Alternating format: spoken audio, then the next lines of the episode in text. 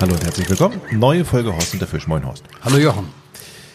Heute geht's um das Anlanden, weil ähm, wenn man einen Fisch am Haken hat, der muss ja auch irgendwann mal in die Pfanne. Genau. Das heißt, der muss erstmal rausgeholt werden aus unterschiedlichen Gewässern. Und ich habe mir sagen lassen, dass auch das ist manchmal gar nicht so einfach. Vielleicht gehen wir mal dazu über. Jetzt ist ja der Mai gekommen. Viele, ähm, viele gehen ja auf Raubfisch logischerweise. Sollen wir damit mal anfangen? Ja, gerne. Also was, was sind denn die großen Herausforderungen beim Anlanden eines Fisches? Naja, also jeder Sportfischer, der, der vorher eine Prüfung macht, an der du ja immer noch auch nicht arbeitest, Jochen, Mhm, nicht? also wenn er die dann gemacht hat, weiß eben, er muss eine Landungshilfe mit haben, nicht? Also das ist Vorschrift, also wenn ich zum Angeln gehe, muss ich auch ein Gerät haben, was mit dem ich den Fisch möglichst erstmal schon aus dem Wasser nehmen, was, weil ich muss ja gucken, äh, ist das gesetzliche Schonmaß erreicht, äh, nicht? muss ich den entnehmen, muss ich den zurücksetzen, Entnahmefenster, also vorher muss man sich erstmal schlau machen. Aber diese Landungshilfe in der Regel ein Kescher muss jeder bei sich dabei haben. Ne? Und dann gibt das eben Klappkescher, Schraubkescher, also alle Arten und, und, und Formen. Was, und ich sage immer, was, wenn sich jemand einen Kescher kauft, ich kriege einen kleinen Fisch, auch einen großen Kescher, aber einen großen Fisch nie einen kleinen Kescher. Nee, also wenn ich jetzt auf Hecht gehe, dann soll ich auch schon einen großen, geräumigen Kescher haben, wo man den Fisch auch reinkriegt. Ne? Und heute ist es äh, in den meisten Bundesländern auch schon Vorschrift, dass diese Kescher gummierte Netze haben. Das heißt nicht wie früher diese baumwollgeknüpften Netze oder ähnliches. Also man sollte heute so möglichst so schonend mit der Kreatur umgehen, wie es geht. Weil der Fisch, wenn man ihn rausholt, sich dann in einem Baumwolle verfangen würde und man ja, würde ihm die der, Schuppen An den? Knoten und sowas alles konnte er sich dann irgendwo aufreißen, verletzen, die Schleimhäute verletzen und ähnliches. Und da gibt's heute die tollsten äh, Konstruktionen, was du, das sind alles gummierte Kescher mit, mit, mit Löchern, mit Mustern und alles. Was, Das ist aber eben eine glade Fläche, wo der Fisch dann immer drin liegt. Nicht? Das muss halt jeder dabei haben. Dann gibt's ja Klappkescher oder äh, also Bootskescher, die, die, die unterschiedlichen Formen. Und äh, ähm, dann gibt's natürlich auch noch die Handlandung. Nicht? Also jetzt vom Ufer aus ist das natürlich ein bisschen problematisch, aber die Bootsangler machen auch ganz gerne die, die Handhandlung. Das heißt also, sie greifen den Fisch meistens in den Kiembogen. Beim Hecht muss man unheimlich aufpassen, wenn man da eine Handlandung machen will, den darf man nie in die Kiem greifen, sondern nur in die, in die Maulspalte, ne? kurz vor den Kiem. Also einmal in diese Kiem gegriffen beim Hecht und der hat den ganzen Tag blutige Hände. Nicht? Also sowieso bei der Handlandung beim Hecht äußerste Vorsicht, es blutet jeder. Nicht? Der Hecht hat so viele äh, äh, äh, Stellen, wo, wo man sich verletzen kann und komischerweise, der muss was im Blut haben, du blutest sofort. Ne? Mhm. Die einzige Chance ist ihm eben, was so vorne in die Maulspalte zu greifen, machen auch viele und halten ihn davon. Ich rate eigentlich nicht so zur Handlandung, weißt du, guck mal, der Fisch wird sich dann auch nochmal, ich kenne einen Angler, was so der Matthias Fuhrmann, Guiding-Unternehmen aus, aus Rügen, der hat immer früher die Fische mit der Handlandung äh, versucht äh, zu bergen und der hat sich mal das Handgelenk gebrochen dabei, weil der Fisch nochmal explodiert ist, was und hat ihm dann die, die, die Hand ver, verdreht und äh, das sollte man dann tunlichst nicht tun. Gibt es einen richtigen Zeitpunkt, um anzulanden? Ja. Oder, okay, der ist in Reichweite, jetzt geht's los. Nein, nein, nein. Guck mal, du musst, du, der, der, der, man sollte ja den Fisch müde drillen. Nicht? Guck mal, gerade die, das Keschern, das ist ja die heiße Phase. In dem Augenblick, weißt du, wo der Fisch gekeschert wird und du machst es falsch, ne, hat der Fisch eine Chance äh, abzukommen, ne, mhm. wenn der nochmal explodiert. Und deswegen, also, wenn man jetzt, sagen wir mal jetzt beim, wir sind jetzt mit dem Boot zusammen auf dem, sind auf dem See gerudert, machen Hechtangeln und du hast einen Fisch im Drill. Dann hilft der Partner ja zu keschern. Ne? Mhm. Aber der Partner, der den Kescher führt, der hält nur den Kescher ins Wasser. Weißt du? Ne? Weil der Angler muss den Fisch rüberbringen.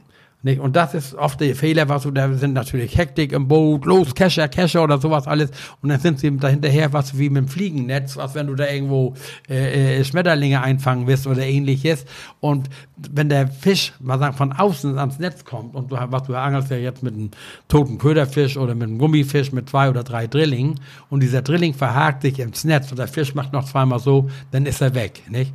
Und du kannst noch so gut keschern, wenn du den Fisch beim Keschern verlierst, ne, da sind schon Freundschaften zerbrochen. Nicht, weil der hat immer Schuld. Ne? Nie der Angler, der Kescher hat immer Mist gebaut. Kescherst ne? du noch für andere? Ja, ja. Ich, also, wie gesagt, du, ich, ich habe auch schon mal einen Fisch verkeschert, nicht? Also, guck mal, du stehst jetzt da, bist parat und sagst, du drill den Fisch müde und der kommt jetzt, der kommt, ne? dann hältst du ja das Nest so, Netz so, weißt du, dass der Angler den Fisch darüber führen muss und dann musst du hochheben. Nicht? Mhm. Aber du kannst natürlich so, so, so einen Meterhecht auch nicht in einem zu hochheben, den kannst du dann nur so ziehen, weißt du, dass er denn in den Maschen ist. Also, da, also ich würde nie einen ungeübten äh, Angler keschern lassen. Nicht? Also wenigstens keinen kapitalen Fisch.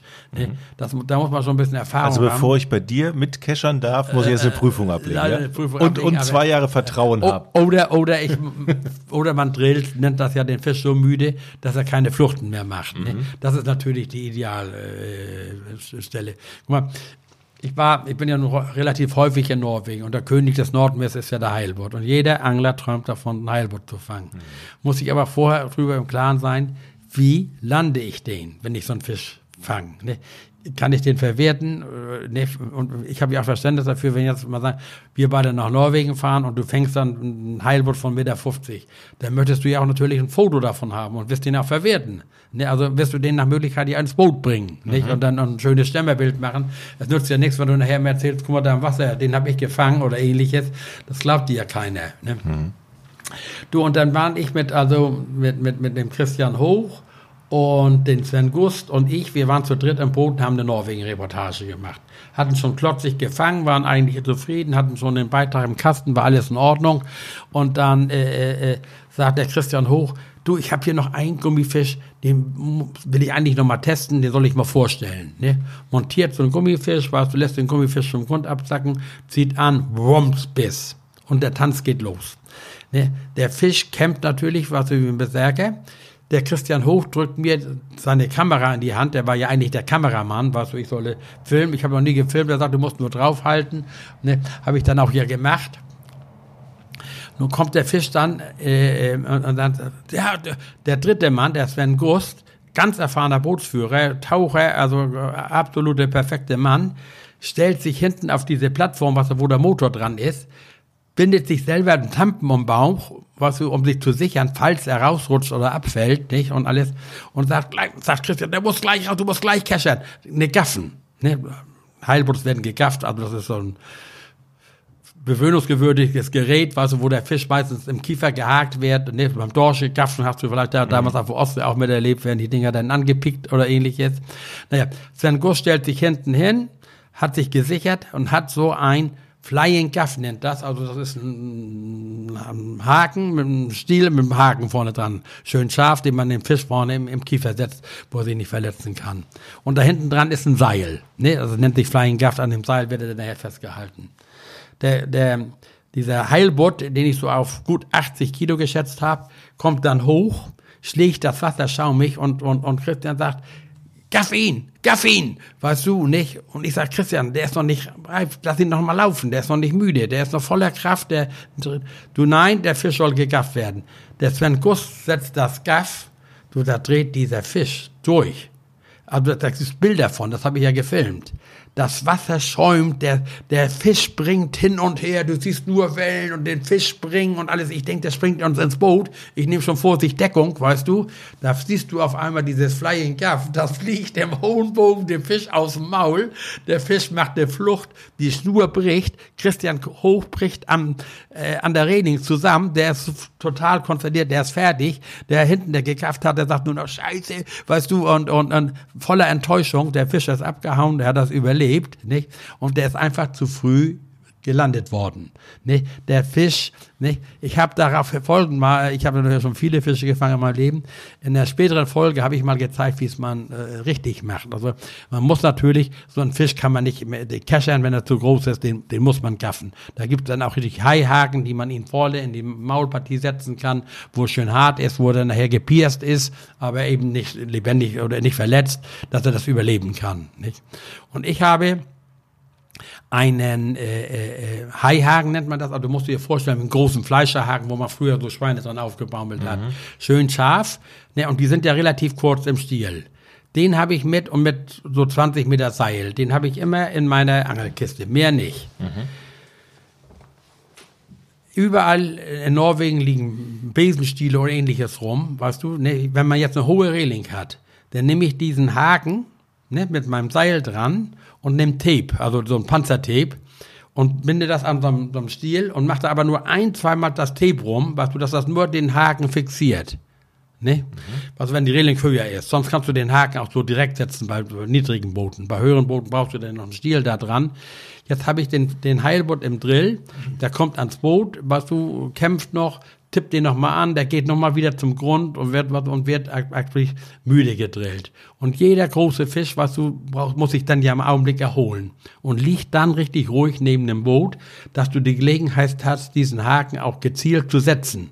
Ne? Und guck mal, dann wird dieser, dieser Haken wird dann, der Fisch macht das Maul auf, der Haken kommt rein und du ziehst einmal ruckartig, dann reißt dieses Tape und der Fisch ist nur noch am Haken, hat also nicht mehr diesen langen Stiel, der da praktisch wie ein mhm, Hebel mhm. hin und her fliegen kann. Dann macht dieser Fisch auch noch mal eine Flucht, nicht? Dann hast du ihn aber am Seil. Du hast ihn am Seil und noch mal an der Angel. Du hast dann vorher die Bremse gelöst, mhm. weißt du, und kannst ihn dann randrehen und kannst ihn dann mit dem Boot hochziehen und kannst dann entscheiden, löse ich den Haken, den man wunderbar wieder rausziehen kann vorne am Maulwinkel, oder entnehme ich den Fisch, weil ich ihn essen will. Mhm. Das ist ja auch vor allen Dingen mit so einem mit so einem Haken auch gar nicht ungefährlich, wenn man es falsch macht. Ne? Nein. Da musst du ja aufpassen. Ja, das ist wie, was ich sagte, wenn du jetzt eine, so, so einen Gaffhaken setzt, was und der Fisch explodiert, den kannst du nicht festhalten. Ne? Den, den, den lässt du irgendwo los oder du hast das Seil zu stramm. Guck mal, ich hab, wir haben ja damals mal auf Island, der, mein Freund der André Ross hat, hat damals ja vor laufender Kamera, da hatten wir noch einen richtig professionellen Kameramann mit großer Kamera, weil wir einen Werbefilm drehen wollten für die für Firma Diver und hatten das Glück, da einen 1,84 Meter großen und 214 Kilo Heilbutt zu fangen. Kein Mensch von uns hatte vorher je so einen Fisch gesehen oder geahnt oder gewusst, dass es solche Fische gibt. Nun haben wir diesen Fisch neben dem Boot liegen. Du denkst, also erst haben wir immer gezweifelt, ist überhaupt ein Fisch, weißt du, das war nur ein Kraftspiel und alles. Und der andere ist ein Kerl wie Carsten, was so ein Modellathlet, der hat dann nachher, äh, der Fisch hat dann nachher Luftblasen, haben wir gesehen, hochkommen und der Fisch machte dann Fluchten, aber keine spektakulären Fluchten, immer nur ein paar Meter Schnur genommen, Bremse war zu, auch zu, hatte natürlich auch super Gerät, alles äh, äh dafür ausgelegt. Und dann kam dieser Fisch hoch, lag nur neben dem Boot. Was, das sah aus wie eine Wolldecke. 1,74 Meter? 80. 1,84 Meter. 84. Und über 200 Kilo wog der. Nicht, oder, nicht, äh, auf einen Zentimeter weiß ich nicht, aber das war einmal der größte Heilboot, der damals. Ich habe das Foto, das habe ich alles da. Äh, so, und jetzt liegt der Fisch neben dem Boot, dann sagen wir, was machen wir? Und dann gab es damals, das war sehr populär, eine sogenannte Heilbutt-Harpune. Das ist eine Harpune, was so wie früher die Walfinger gehabt haben. Das ist ein Stab mit vorne drin mit einer beweglichen Spitze. Gab es überall zu kaufen, gibt es heute auch noch diese Heilbutt-Harpune. Diese Harpune ist, wirkt auch wie eine Heilbutt-Harpune. Du nimmst diese Harpune, steckst diesen Stab durch den Fisch und ziehst ihn wieder zurück und diese, diese, diese kleine Metallspitze, die legt sich dann quer hinter den Fisch. Also du musst ihn quasi einmal durch den ganzen Fisch durchstechen. Mhm. Verstehst du das Prinzip? Ja, ja, ja. Und die Spitze ist beweglich, die klappt dann um. Die klappt dann auf und, und dann hast du ihn. Und du ziehst den Stab wieder zurück. Dann kannst du so. 200 Kilo nach oben ziehen. Ja, aber keiner von uns hat das je vorher gemacht. Der andere Rossard hat diesen Fisch jetzt oben, weißt du, und äh, äh, äh, äh und Tobi Hilfe, was so unser Kollege von Diver sagt, ich, ich harponiere. Hast du das schon mal gemacht? Ja. Nun ist der Fisch auch was so ausgedrillt, liegt ruhig neben dem Boot. Was macht Tobi? Nimmt diese Heilbutt-Harpune, rammt die den Fisch nicht in das Muskelfleisch auf dem Rücken, sondern in die Weichteile im Bauchbereich. Rammt er die Harpune rein und lässt den Stab los. Der Fisch haut ab, weißt du, wir hatten dann dieses Seil vom, von, von dieser Harpune wird mit so einem Fender, man muss sich vorstellen, wie eine große Boje gesichert. Diese Boje, die fliegt nur so übers Wasser und bleibt auf einmal regungslos an der Oberfläche liegen. Ne? Wir konnten, die, der Harpunstab hatten wir im Boot und wir konnten daher die Spitze zurückziehen, weißt du, weil die nicht aufgegangen war. Der Fisch hing aber noch an der Angel, ist nochmal zum Grund gegangen und dann haben wir gesagt, du, wenn der, der blutete ja, war verletzt. Wenn der unten steht, den kriegen wir nie wieder hoch. Aber wir haben eine zweite Chance gekriegt, haben diesen Fisch an die Oberfläche gekriegt, hatten aber nun keine Hilfsmittel mehr, um den Fisch zu landen. Dann haben wir mit Hilfe eines Schruppers und eines äh, äh, ähm, Bootshakens ein, eine Schlaufe gebildet. Was ein Seil mit der, mit der Schlaufe. Das schwimmt aber im Wasser und haben nur immer versucht, dass dem, was, dem, dem Fisch, der ja auch noch lebend neben dem Boot war, über diese Schwanzflosse zu ziehen. Was das ist so keilförmig ziehen und hat nicht gedacht. Ich sag, du Leute, ich bin der Älteste. Ich sag, ich spring rein. Du bist ich, ins Wasser gesprungen? Nein, er sagte, anderen, aber ich hatte mich dazu bereit erklärt. Okay. Ne? Und dann auf einmal klappte das. Wir hatten so ein dünnes Seil und dann haben wir die, dieses Seil zugezogen. Nicht? Und da ist dieses Seil, du, dann ist der Fisch nochmal abgerauscht. Der Tobias Hilfer, der hatte nachher solche Brandblasen an der Hand, weil er das Seil nicht losgelassen hat. Ne? Aber da wussten wir, wir hatten gewonnen. Dann hat der Fisch nachher auch irgendwo angegeben, an Hilfe des Seils konnten wir ihn dann ans Boot ziehen. Dann haben wir noch einen dicken Tampen genommen, ihn im Schwanz gebunden und dann wollten wir ihn eigentlich in den Hafen schleppen. Wir haben gerätselt, wie schwer der 80 Kilo, 60 Kilo. Also wir hatten überhaupt null Ahnung, noch nie einer so einen Fisch gefangen. Wir waren total auf diesen Fisch fixiert. Wir sind quasi durchgedreht an Bord. Und dann haben wir diesen, diesen Fisch, da sagt der, der muss ins Boot, sagt André. Und dann haben wir mit vier Mann diesen Heilboot, der über 200 Kilo wog, über die Reling ins Boot gezerrt. Was, Uwe Dittmann, das ist leider schon verstorben, wir kippen um, wir kippen um. Was, und dann haben wir diesen Fisch in den Hafen geschleppt. Da sind wir morgens um halb vier oder was, wird ja nicht dunkel auf Island im Sommer, in den Hafen reingekommen. Da leben, glaube ich, so maximal 150 Menschen. Der ganze Ort war auf den Beinen. Das war damals eine Sensation. Das isländische Fernsehen gekommen. Kind und Kegel war da. Alles, was da laufen konnte. Da wurde mit Hilfe eines Riesenkrans, weißt du, wurde dieser Heilboot aus dem Boot gehieft, kam auf so eine Waage. Ich meine, blieb dann bei 187 oder 194 Kilo stehen. Wir, also wir waren nur alle happy und alles was und oh Heilboot, das ist teuer, du, da gibt's viel Geld für und ähnliches, weißt du. Und dann haben die Isländer gesagt, ja, so ein alten Heilboot, den können wir höchstens das Hundebutter verkaufen. Weil der so alt war. Sagten die. Ja. Nee, ich sag du, wieso? Ich habe noch nie gesehen, dass das Alter dabei steht, wenn ich Heilbootfilet kaufe im Laden. Nicht? Äh, aber die waren, oh, wir hätten wir auch gar nicht mehr zurückgekriegt. Ne? Also das, da haben sich sehr fair verhalten. Der andere hat den Kopf von diesem Fisch und die Schwanzflosse hat er mitgenommen, haben die in eine große Styroporbox das zusammengeklebt und hat er mit nach Deutschland exportiert und hat sich das hier präparieren lassen, hat das auf eine Tür gebaut, also dieses Riesenmaul mit der Schwanzflosse drauf in den isländischen Farben und hat das als so Trophäe behalten. Und das Fernsehen ist gekommen wegen des Fisches. Ja, das war eine Sensation. Das, das ging hier durch die Gazetten. Dann habe ich damals, ich habe ja noch in Kiel gearbeitet und gelebt, habe ich dann bei den Kieler Nachrichten angesucht, ja, der André Rossart war so ein Riesenfisch gefangen, haben sie gleich eine große, eine ganze Seite von gebracht. Und dann ging der Shitstorm los, warum man so einen großen Fisch, was du hast dann natürlich auch mhm. Ärger und alles. Nein, das war eine Sensation, der war bei Fisch und Fang auf dem Titel. Das war also, das war Wann? absolut. Wann war das? Wie lange, das muss ja 20 Jahre her sein. Nachdem sind ja viele große Heilboots gefangen worden, aber mit der Angel eben war das das erste. Also das genaue Datum habe ich alles. Ich habe neulich nochmal, äh, äh, was du, äh, das, die Leute schreiben ja auch Bücher, weißt du, und äh, ein Kollege von mir schreibt Bücher und äh, äh, wollte so die spektakulärsten Geschichten von jedem Angler hören.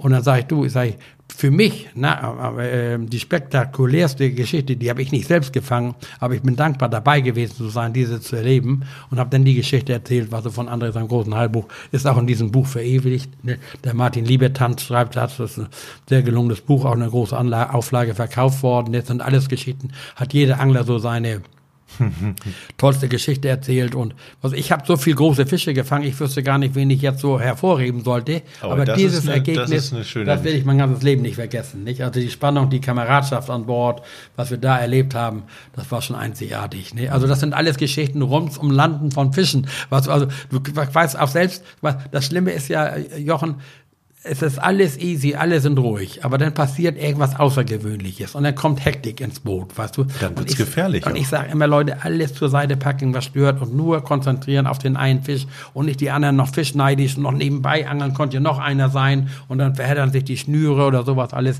Da muss das klare Ansagen geben, weißt du? Und so ist das auch jetzt, was er, wenn, wenn, wenn wir am Ufer stehen und da hat einer einen großen Fisch im Drill, dann packen die Nachbarn ein, nicht? Mhm. Beim, beim Meeresverangeln, weißt du, du weißt ja nie, wo läuft der Fisch hin, nicht, dass ich da noch drüber werf oder ähnliches, weißt du. Hast du denn, wenn ich eine doofe Frage stelle, auch immer so ein, so ein Sicherheitsmesser, falls mal irgendwie eine Schnur sich um, dass du schnell Ja, handeln ja, kannst und ich- die Schnur Äh, ja, also äh, einmal ein Messer hat man ja immer dabei. Weißt du, ich hatte ja mal, wir hatten ja mal ein Unglück, wir sind ja beinahe mal vom Tanker überlaufen worden. Dann habe ich, musste ich alle Seile kippen von unseren Schnüren. Da hatte ich zum Glück auch gerade ein Messer zur Hand. Aber das sind natürlich nur so spektakuläre Geschichten, weißt du.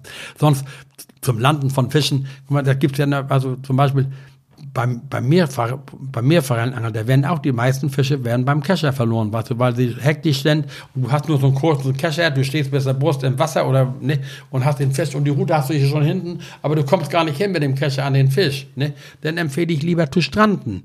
Wenn ich eine große, eine große Meerforelle habe, weißt du, dann gehe ich ans Ufer, aber gehe fünf, sechs Meter hoch und halt den Fisch nur unter Druck. Der kämpft sich von alleine hoch und bis er im Seichten liegt, dann kannst du ihn greifen. Ne?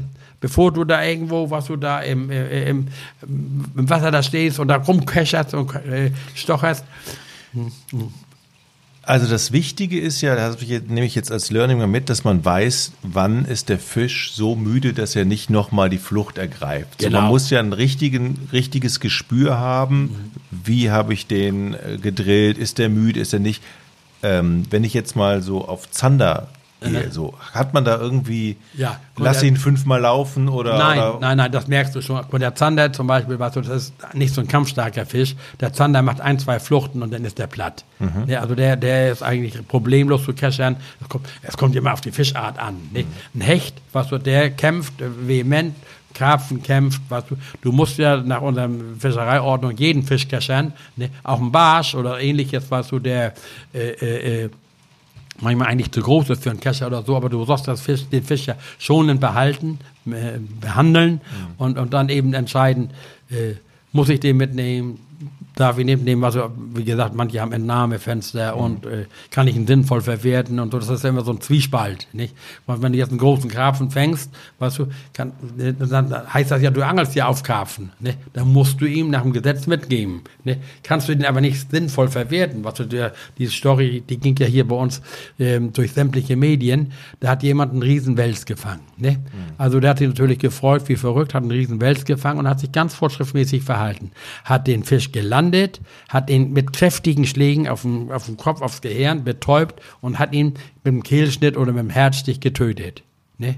Der wurde natürlich als Tierquäler, Tierschänder und ähnliches. Hätte er aber diesen Fisch den Haken gelöst und hätte ihn zurückgesetzt, dann wäre er auch mit dem Gesetz in Konflikt gekommen. Weißt du, also das ist immer so ein, äh, eine sehr spezielle Geschichte. Da muss man dann eben sehr vorsichtig sein. Jetzt habe ich meinen Hecht, meinen Zander, was auch immer, im Kescher. Jetzt muss ich ihn hier noch da rausholen. Ja. Ist das auch eine Herausforderung oder ist das Routine? Nein, nein, das ist Routine. Ja. Also du sollst ja, weißt du, bevor du den Haken löst, was wenn der Fisch im Kescher hat, dann ist er ja in den Maschen, gleich fachgerecht betäuben. Im was- Kescher noch? Im Kescher. Okay. Nicht? Und dann erst den Haken lösen und dann hier Herzstich machen, was du so ist die Vorschrift. Mhm. Nicht? Und guck, wenn er im Kescher liegt, dann hast du die Maschen, dann kannst du ihn schön festhalten, dann kannst du auch zielgenau äh, ihn einen auf den Dötz geben, auf Deutsch gesagt, Mhm. und dann äh, so versorgen. Nicht? Also, wir haben gelernt, schöne Geschichte, der größte Hai wurde im isländischen Fernsehen gelandet und anlanden äh, ist auch eine Herausforderung für Angler. Ja, ja, also normal ist eben das Keschern, was und der Kescher muss raus, ausreichend groß genug sein. Heute fast eben gummiert, das musste jeder Angler wissen. Jeder Angler muss einen Kescher bei sich führen, also eine Landungshilfe, um den Fisch landen zu können. Und äh, die Fische, die wir hier in unseren einheimischen Gewässern erwarten, äh, die sind auch so, dass man die alle vernünftig äh, versorgen kann und rausnehmen kann. Nicht? Also guck mal, da gibt's eben, wie ich sagte schon, Raubfischkescher, Wettkampfkescher, Karpfenkescher, zum Beispiel die Karpfenkescher. Das ist wieder eine spezielle Art, was so das sind riesige, dreieckige äh, Kescher, aber diese sind nachher aus dem Kescherstab, aus der Gabel, kann man die rausnehmen, damit man den Karpfen richtig schön da einwickeln kann und raustragen. Nicht, dass er sich an seinen Brustflossen und so ähnliches verletzt, ne? falls er wieder zurückgesetzt werden muss. Nicht? Die werden dann auch richtig ins Netz eingewickelt. Nicht? Also, das geht ja schon. Jochen, aber erstmal Fische fangen, was das ist das, das Salz in der Suppe. Und, und wie gesagt, und die, das, das Gerät dabei haben, um den Fisch landen zu können. Und wie gesagt, die größten Fische, weißt du, die man, sind immer die, die man nicht gefangen hat, weißt du, die beim Keschern verloren gegangen sind, die ausgestiegen sind, die abgerissen sind. Also deswegen, also, also bei diesen kampfstarken Fischen, ich habe das gehabt beim, beim Lachstrolling auf der Ostsee, weißt du, dass der Lachs nochmal explodiert ist, weißt du, und der hat sich einen Haken im Netz verhängt und dann haut so ein Silberbahn ab, weißt du, ist ein wunderschönes Bild, wenn der dann wieder in seinem Element verschwindet, aber die Gesichter äh, werden dann doch etwas länger an Bord, ne?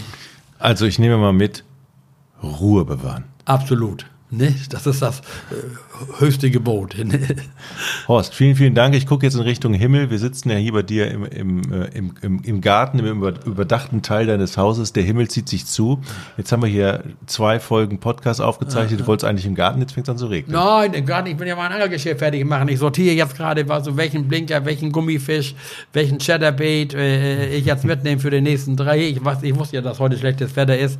Ich hoffe, dass morgen trocken ist, weil wir ja da den Gartenteich machen wollen. Ne, läuft ja nicht weg, Jochen. Ich habe ja das Glück, ich bin jetzt Rentner, ein paar Tage zu Hause, ein Tag wird schon trocken sein, da gehe ich in den Garten. Ne? Okay. Aber nochmal ein Tipp, Leute, jetzt ist die beste Zeit zum Würmer suchen, aber da können wir nochmal eine Folge drüber machen. Wer sich jetzt ein Wurmradvorrat anlegen will, in diesen Nächten, jetzt wo es viel noch regnet und schön lau ist, da liegen die Stauwürmer gestapelt, da kann man sich schon mal einen schönen Vorrat anlegen. Gehst du wieder über den Friedhof? Ja, also man hat doch jeder sein Revier, weißt du, wo er weiß, in kürzester Zeit sich einen kleinen Vorrat anzulegen. Ne? Horst, vielen, vielen Dank für die schöne Folge. Gerne, Jochen.